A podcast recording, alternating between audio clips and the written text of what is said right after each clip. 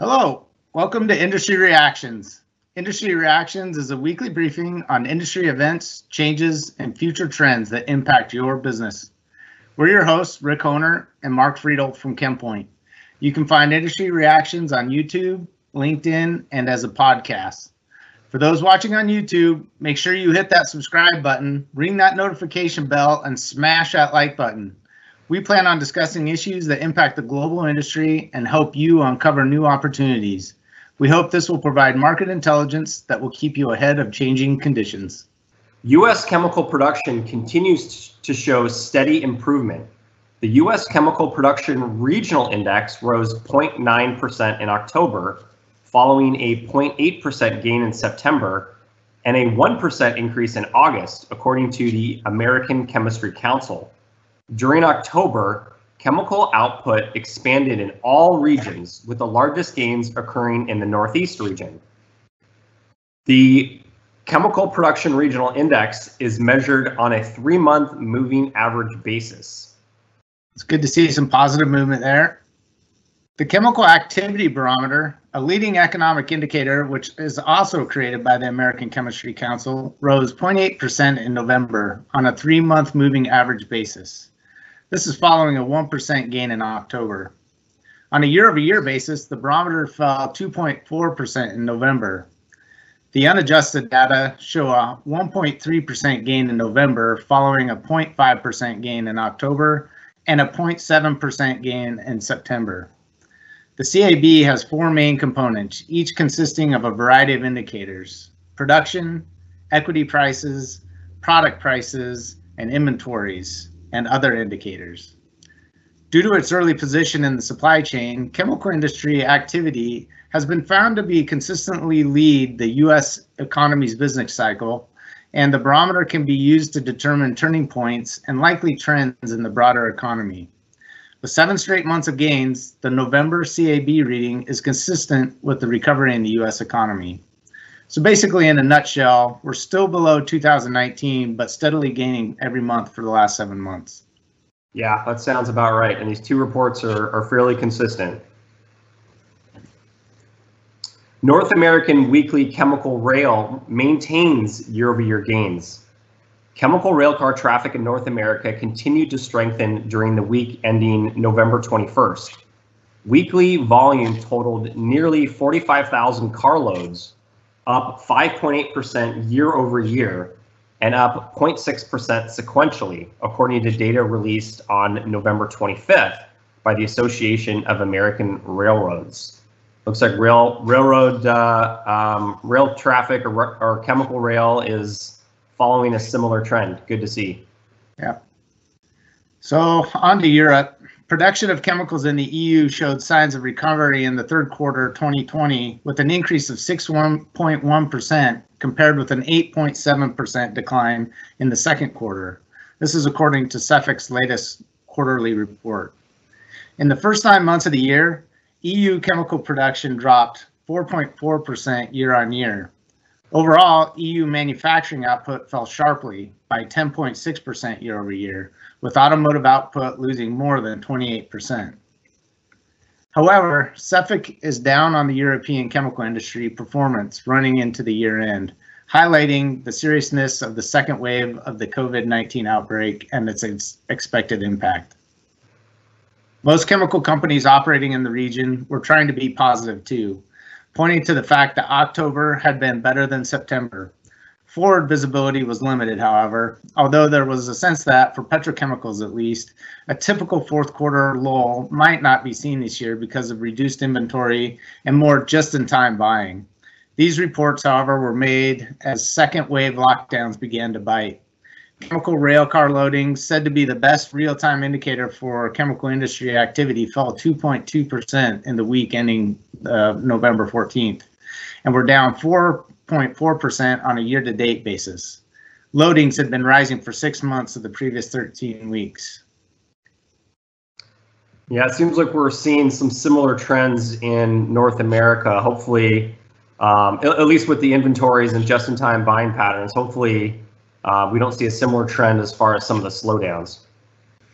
China to take oil refining crown held by the US since the 19th century, America has been top of the refining pack since the start of the oil age in the mid 19th century. But China will dethrone the US as early as next year, according to the International Energy Agency. Earlier this month, Royal Dutch Shell pulled the plug on its Convent refinery in Louisiana. In 1967, the year Convent opened, the US had 35 times the refining capacity of China. Unlike many oil refineries shut down in recent years, Convent was far from being obsolete. It's fairly big by US standards and sophisticated enough to turn a wide range of crude oils into high value fuels. Yet Shell, the world's third biggest oil major, wanted to radically reduce refining capacity and couldn't find a buyer. As Convent's 700 workers found out that they were out of a job, their counterparts on the other side of the Pacific were firing up a, a new unit in Rong, Rongsheng's petrochemicals giant Zhejiang complex in northeast China. Hopefully, I pronounced that right. It's just one of at least four projects underway in the country, totaling 1.2 million barrels a day of crude processing capacity, equivalent to the UK's entire fleet. The COVID crisis has hastened a seismic shift in the global refining industry as demand for plastics and fuels grows in China and the rest of Asia, where economies are quickly rebounding from the pandemic. In contrast, refineries in the US and Europe are grappling with a deeper economic crisis, while the transition away from fo fossil fuels dims the long term outlook for oil demand. That's That is a big change. dramatic- Yeah, that's pretty dramatic shift in both uh, the recovery from COVID as well as the the shift from um, refining from the U.S. to China. Yep, no doubt. Uh, recently, ChemPoint's been selected by the Chemours Company for sales and distribution of its Viton fluoroelastomers in the United States and Canada. Notably, fluoroelastomers are used in molded and extruded mechanical seals as well as other products in various industries, including aerospace, automotive, chemical processing, industrial machinery, consumer electronics, and oil and gas. The trademark Viton fluoroma- fluoroelastomers are intended to bring consistent performance and durability in extreme conditions by helping products retain their flexibility, strength, shape, and seal. Chemours is excited to expand its partnership with ChemPoint and leverage the business model, which is in lockstep with the quickly shifting needs of today's business climate. ChemPoint offers technical expertise across multiple industry segments, along with an understanding of customer needs to help bring marketing proficiency and reach to new markets and applications to support the growth of Viton fluoroelastomers. It's a great product and two great companies. Shell launches blue hydrogen technology. Shell Catalyst and Technologies, which licenses technologies and brings capabilities to market, has launched Shell Blue Hydrogen Process, which integrates proven technologies to significantly increase the affordability of greenfield blue hydrogen projects. The term blue hydrogen refers to hydrogen produced using fossil fuel resources with carbon emissions being captured and stored or reused. Currently, gray hydrogen production is most common. This is a fossil reliant production without emissions capture. Blue hydrogen production is relatively easy to scale up to meet demand according to Shell. Furthermore, when CO2 penalty of 25 to 35 bucks a ton is applied, blue hydrogen becomes more competitive against gray hydrogen.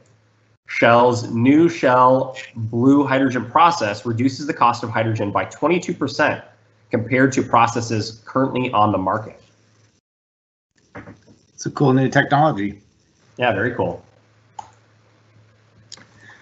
In more sustainability news, DSM and Neste partner to produce po- polymers from sustainable feedstock.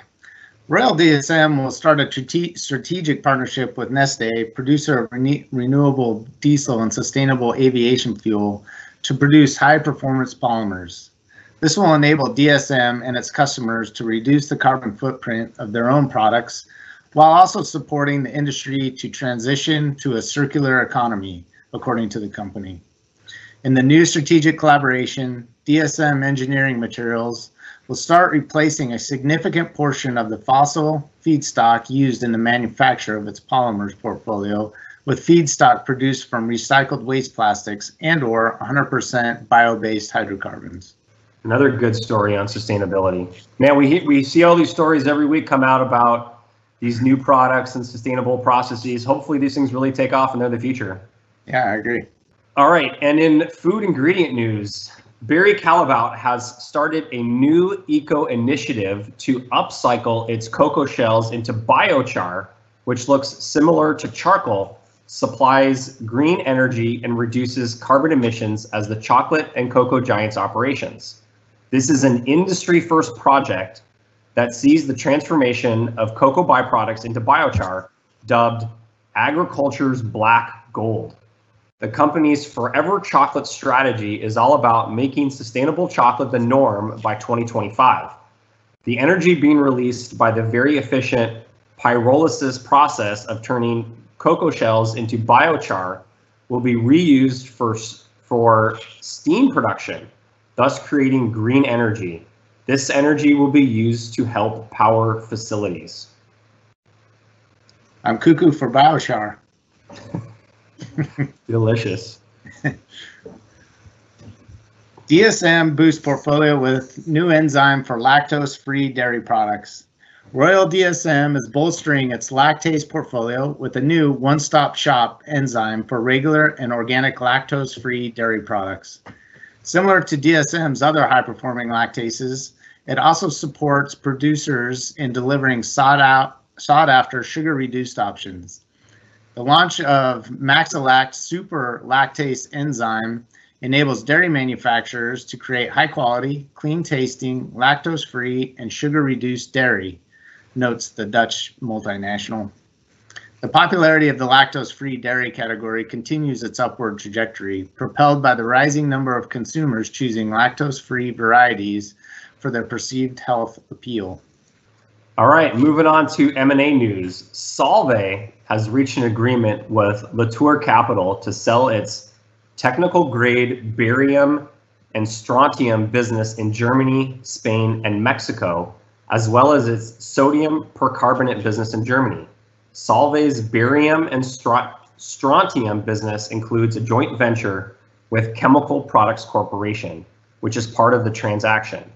The agreement is a key step towards streamlining Solvay's portfolio while reducing the group's footprint by exiting its position in niche technical grade chemical chemical markets. I think that's the, the second story we've heard recently of Solvay uh, selling off one of its more technical businesses. All right. In other news, um, Ineos announced that it's agreed to work with Sasol North America to acquire its 50% membership interest in the Gemini HDPE for four point, or excuse me, 404 million dollars. Gemini is a toll manufacturer of bimodal high-density polyethylene products, serving rapidly growing pipe and film markets. Gemini is operated by Ineos and located within the Ineos Battleground Manufacturing Complex in La Porte, Texas. The proposed acquisition, which is contingent on financing, is targeted to close by year end and would consolidate 100% of Gemini ownership and all marketing under Ineos. All right, and that's it for this week's edition of Industry Reactions. Um, as always, we will return next week with a fresh batch of stories and industry reactions. Until then, Stay safe. Take care.